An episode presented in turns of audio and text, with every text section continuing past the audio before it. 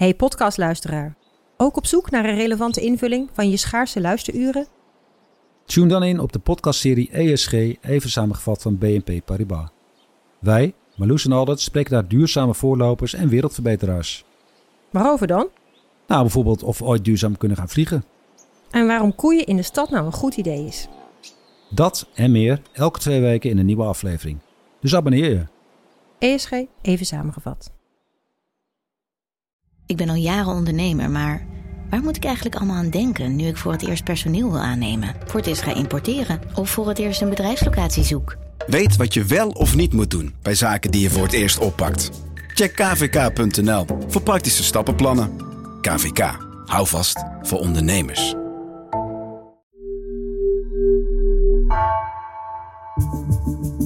Vanaf de redactie van NRC het verhaal van vandaag. Mijn naam is Floor Boon.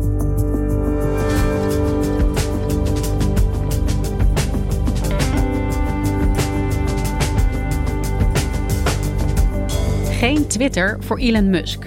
Als het aan Elon Musk zelf ligt tenminste.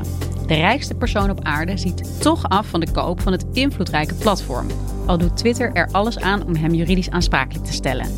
Om beter te begrijpen wie Musk is en waarom hij afziet van de deal, portretteerde tech-redacteur Mark Hayink de Tesla-baas. Welke gevolgen heeft dit voor het imperium van Musk?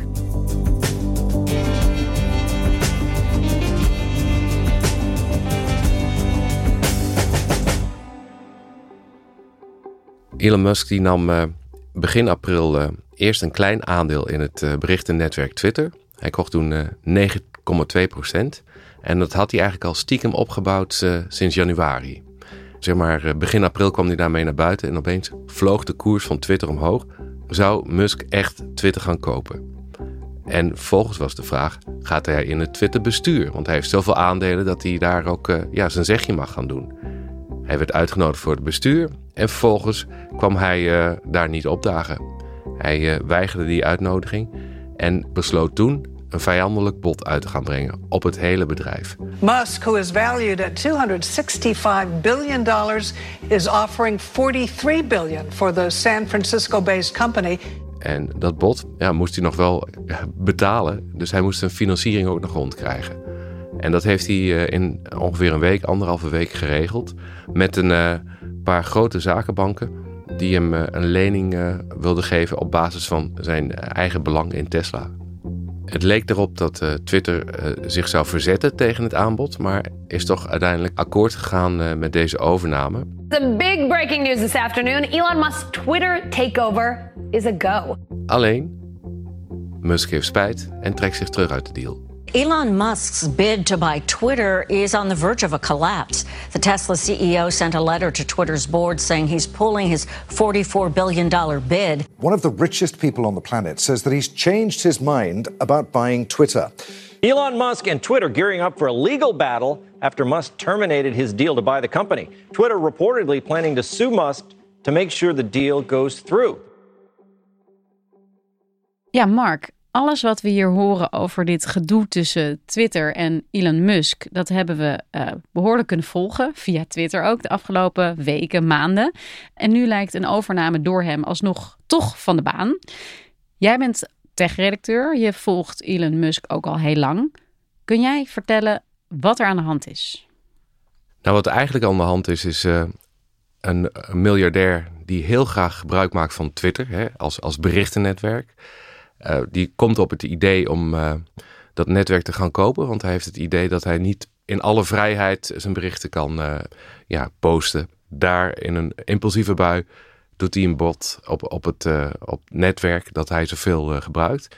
Hij heeft 44 miljard dollar omgerekend geboden. En dat is nou, zeg maar een beurskoers van 52 dollar per aandeel. Nou, dat was Twitter waard in de ogen van Musk.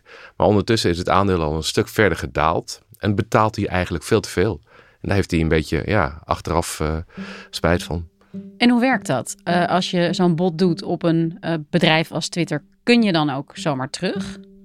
Nee, want hij heeft een contract getekend waarin hij ook zegt: Ja, ik vind het allemaal prima wat jullie hebben. Ik wil het gewoon kopen. En ehm, ik betaal dit ervoor. Sterker nog, ik zal zelfs 1 miljard dollar betalen als op de een of andere manier deze deal niet doorgaat. Nu zegt hij dus: je hebt je niet aan je afspraken gehouden, want het netwerk heeft veel meer bots, veel meer niet-menselijke gebruikers dan jullie oorspronkelijk beloofd hebben. Dat is eigenlijk ja, de kern van waarom hij zegt dat hij dat bedrijf niet meer wil kopen. Ja, hij heeft het idee dat hij een kat in de zak gekocht heeft. Twitter zegt dat is niet waar. We hebben helemaal niet zoveel bots als jij zegt dat er zijn. En anders had je het van tevoren maar goed moeten onderzoeken. Die kans hebben we je geboden.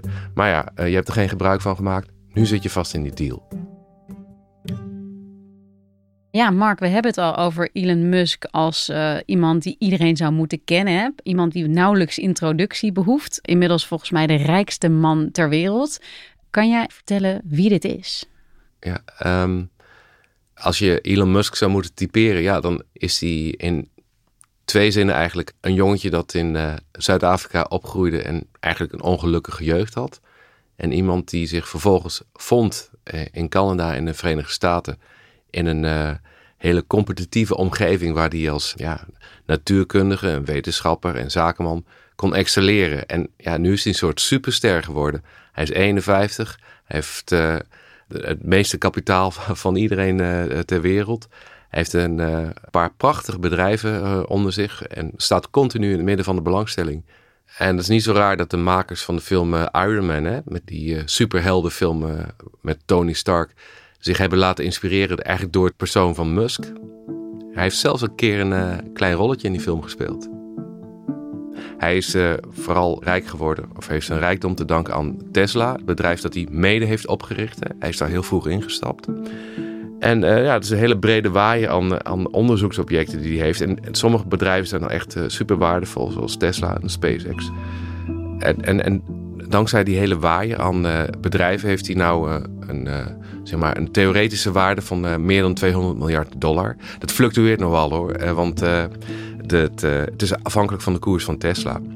Dus hij heeft zeg maar, op papier geld genoeg en heeft er geld over voor, voor rare hobby's, zoals het kopen van een berichtennetwerk als, als Twitter. Waarom wilde hij dit kopen? Hij vindt dat Twitter, zijn favoriete plekje op internet, te hard ingrijpt in de vrijheid van meningsuiting. Dat zie je bijvoorbeeld in, in Musk's eigen tweets, die beknot worden door een beurswaakhond. Hij mag eigenlijk niet maar zo maar iets twitteren over, over Tesla. Want uh, ja, hij heeft daar een paar keer eh, de koers mee beïnvloed. Dat is niet de bedoeling. Tegelijkertijd uh, zegt hij het ook, trekt hij het wat verder en zegt hij van ook, ook types als Trump, hè, Donald Trump, de voormalige president van de VS, die zou eigenlijk weer op Twitter terug moeten kunnen. Die is daar verwijderd. Maar ja, zijn stemgeluid uh, ja, die verdient ook een plek. Daar moet je als uh, sociaal netwerk niet mee gaan bemoeien. En hij beloofde met die overname om eigenlijk uh, ja, die grenzen weer wat op te rekken. En het, dat recht op vrijheid van meningsuiting, dat, dat wil, had hij dan hoog in het vaandel. Ja, dat is hoog in het vaandel. Een plek waar hij gewoon zou kunnen zeggen wat hij wil. Uh, ja, Elon Musk is ook iemand die heel erg zichtbaar is. Uh, ook op dat platform, maar zichzelf op allerlei manieren het in de kijker weet te spelen. Met zijn uh, SpaceX-bedrijf. Ook volgens mij, er circuleert toch ook een rode Tesla in een baan om de aarde op dit moment? Ja, het, volgens mij zit er zelfs een poppetje in. En zelfs met een poppetje. Ja, het, het, maakt hem ook altijd heel moeilijk om hem nou een beetje te vatten van wie deze man is. Als je even kijkt naar dit avontuur hem met Twitter. Wat zegt dat over hem? Ja, ik vind het een, een, een, hele goede vraag, maar lastig te beantwoorden. Omdat hij zo'n uh, ja, uh, noem het, multidimensionaal persoon is. En nou, je hoeft zijn Twitter-feed maar langs te lopen om te zien dat hij van de hak op de tak springt. De ene keer is het heel serieus, gaat het over ruimtevaart of over grote financiële belangen van Tesla. De andere keer zit hij een beetje geintjes te maken ja, over anderen of over, over president Biden, noem maar op. En dat maakt het zo lastig om, om zo'n actie als dat bot op Twitter te duiden. Ik heb wel het idee dat hij uh, ja, een, een, impulsieve daad heeft begaan. En uh, daar ook wel een, zeg maar een soort spelelement in zag. Van eh, hoe kan ik mijn frustratie over dat wat ik wel of niet op Twitter kan doen, hoe kan ik dat nou eens uiten? Nou, laat ik het, het eens persoonlijk maken en me richten op die top van Twitter. Want ik ben het er niet mee eens wat voor beleid zij voeren. En hij schudde zeg maar die kooi heen en weer van ja, ik ga jullie kopen, ga jullie niet kopen, ga jullie wel kopen. Het was een spelletje vooraf al een beetje. En toen opeens kwam er een bod en had hij ook het geld voor elkaar. Maar wat zou erin zitten voor hem? Wat zou de waarde zijn van Twitter voor iemand als Musk, die eigenlijk alles al heeft? Ja, ik denk dat hij zelf al vrij duidelijk was dat hij er geen financiële waarde in zag. Dus hij zei ook letterlijk van ik heb hier geen businessplan voor. Twitter is momenteel geen winstgevend bedrijf, is het eigenlijk nooit geweest. En hij had ook niet echt een plan om dat te verbeteren. Hij had wel een plan zeg maar, om de ervaring van gebruikers te, te verbeteren. Dus hij presenteerde zichzelf als een soort messias die het, uh, het netwerk even een stukje beter zal maken voor de rest van de wereld. En hoe hij dat ging doen, daar was hij een beetje onduidelijk over. Ja, eh, ook dit soort dingen roepen heel erg de vraag op van hè, wie is deze man dan en, wat wil hij eigenlijk bereiken? En het is altijd moeilijk, maar hè, om dan te gaan psychologiseren of zo over iemand die we eigenlijk helemaal niet kennen. Het is toch een taak waar ik me met hem, eh, samen met mijn collega Stijn Bronswaar op heb gericht. Ja, om, om hem een beetje te doorgronden hebben we eigenlijk heel veel uh, bestaand interviewmateriaal afgeluisterd. Echt urenlang uh, YouTubes en met name podcasts doorgespit. Hij is niet eendimensionaal, maar we kwamen zeg maar al analyserend wel tot zeven eigenschappen van hem die heel vaak naar buiten komen. En die hebben we geprobeerd te, te beschrijven in een portret. Nou, en als je die zeven gezichten zeg maar, op een rijtje zet, dan zijn ze even in vogelvlucht. Hij is natuurlijk in eerste instantie een ondernemer. Hè? De, de, man achter Tesla, achter SpaceX. Maar hij is ook uh, heel typisch een mens met gebreken, zoals hij het zelf omschrijft. En zoals hij dat vaak naar voren brengt. En dat gebrek is dan in zijn geval, zegt hij, het syndroom van Asperger. Een relatief milde vorm van autisme, waardoor hij ja, sociale signalen niet altijd goed interpreteert. En nogal ja, overweldigend aantal ideeën in zijn hoofd heeft. Ja, en, dit was wel een van de opvallende fragmenten uit een podcast die hij met Joe Rogan deed, een bekende Amerikaanse presentator. Op een gegeven moment heeft hij een trekje van een joint genomen, dus een heel veel besproken fragment. So is that a joint? Or is it a cigar? No. Okay. It's um, marijuana it's, it's inside of uh, tobacco. En daarna biegt hij eigenlijk op hoe hij zich eigenlijk voelt. En dat niemand anders hem zou willen zijn. Het is vreselijk om te leven met een hoofd dat continu explodeert van het ene idee naar het andere. En als je dat niet stop kan zetten, word je langzaam gek. I don't think, I don't think you'd necessarily want to be me. well, what's the worst part about you? I don't think people would like it that much. Well, most people wouldn't, but they can't be you. So that's like, that's like some superhero type shit. You know, you wouldn't want to be Spider-Man. Rather just sleep tight in Gotham City. I hope he's out there doing his job. It's very hard to turn it off. Ja. En als je naar zijn Twitter-feed kijkt, dan zie je ook dat hij een aandachtzoeker is. Hij houdt ervan om continu in, de, in het middelpunt van de belangstelling te staan. En tegelijkertijd eh, is hij ook echt een familieman, in de zin van dat hij heel veel kinderen heeft. Hij heeft uh, negen kinderen in totaal, twee tweelingen en een drieling. En volgens mij is er nog net bekend geworden dat er nog een tweeling bij is gekomen. Daar zijn de roddelbladen nog niet helemaal over uit. En dat is uh, bij iemand die werkt bij Neuralink, een van zijn bedrijven. En hij is ook een manager. Dat is een hele opvallende baas. Iemand die een erg directe manier van van leidinggeven heeft. Hij noemt zichzelf een nanomanager. Iemand die zich overal mee bemoeit. Dus van, van elke Tesla of elke raket van SpaceX kent hij het laatste schroefje of het uh, laatste boutje wat, er, wat erin zit. En hij is iemand die zich heel erg uh, verlustigt in het, uh, het pesten van mensen online. Of trollen, noemen we het dan maar gewoon. Op Twitter iemand even voor schut zetten. Knipoog erbij. Ja, de, de, that's Elon. Eerder vertelde je al dat uh, hij heeft zich niet altijd betrouwbaar getoond. Ook niet op Twitter. Hè. Hij, hij, doet, hij zegt daar dingen zodat de koers van het bedrijf uh, omhoog schiet. Dus eigenlijk voor persoonlijk gewin, om geld te verdienen. Daarvoor is hij ook de vingers getikt, wettelijk. Ja, hij staat op een soort eenzame hoogte en communiceert dan uh, in zijn eentje met zijn miljoenen volgers. Ja, hij heeft echt extreem veel volgers. Hij is volgens mij de, ja, een van de grootste of de grootste Twitter-scharen op, op Twitter. Want hij heeft 100 miljoen volgers. 100 miljoen volgers? Ja, meer dan uh, Trump ooit had. Hoe makkelijk is het om als journalist alles wat hij daar zegt, ook hè, voor iemand met zoveel invloed, te verifiëren? Hoe kun je hem als journalist op een goede manier volgen? Ja, ik, uh, voor mezelf is het uh, vooral een kwestie van filteren. En hem proberen te beoordelen op wat hij doet en niet op wat hij zegt. En dat, uh, ja, er zit een hele hoop ruis op de lijn. En dat maakt het, maakt het ingewikkeld. Maar als je zo terugkijkt over de afgelopen jaren, heeft hij bijna altijd wel een dubbele agenda bij alles wat hij tweet. En uh, dat lijkt heel erg op de, de methodiek die Donald Trump bijvoorbeeld toepaste. Die had ook een soort ja, continue drang of dwang bijna om, om via Twitter dingen te regelen, voor elkaar te krijgen. En ehm, daarmee een soort massa in beweging te brengen.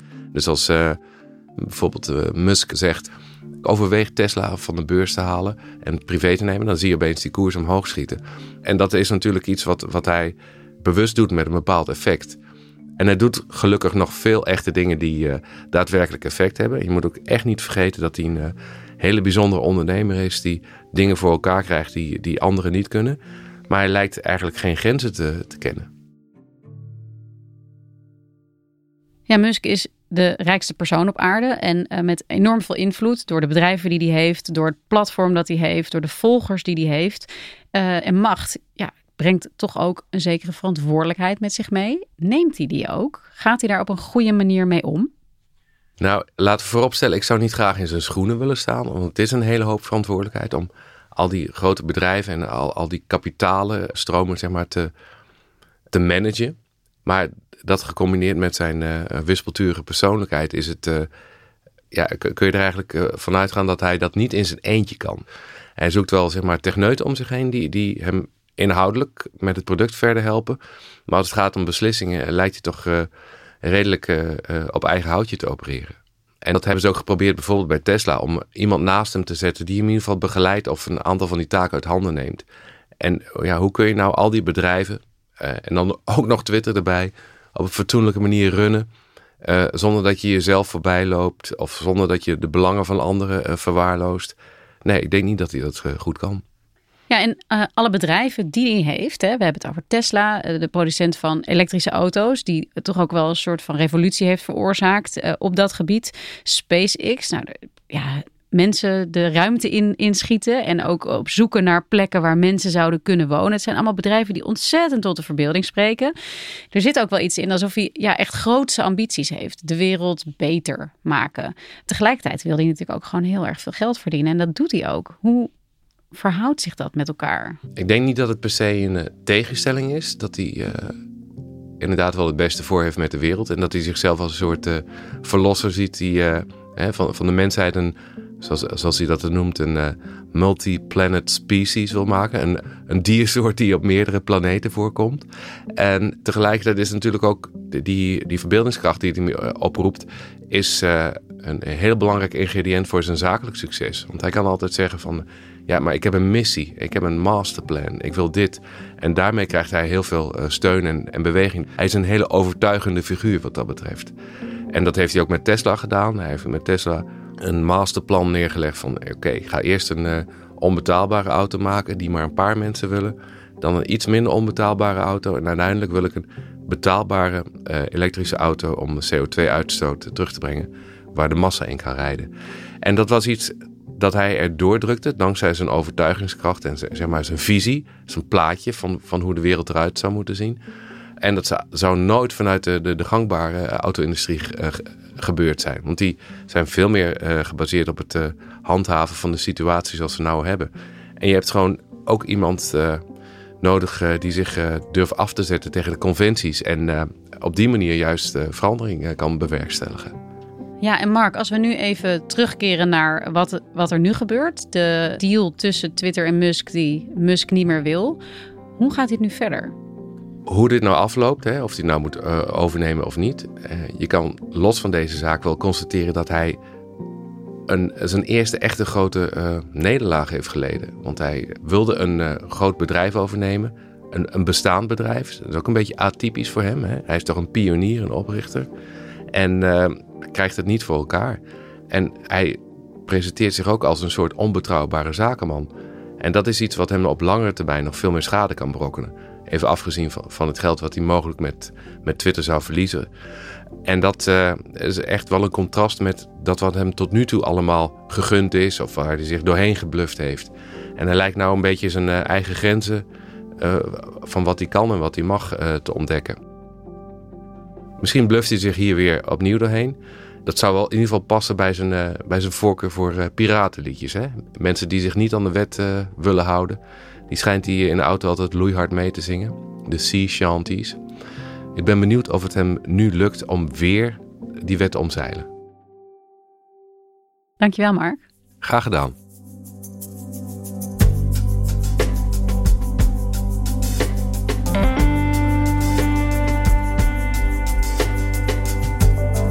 Je luisterde naar vandaag, een podcast van NRC.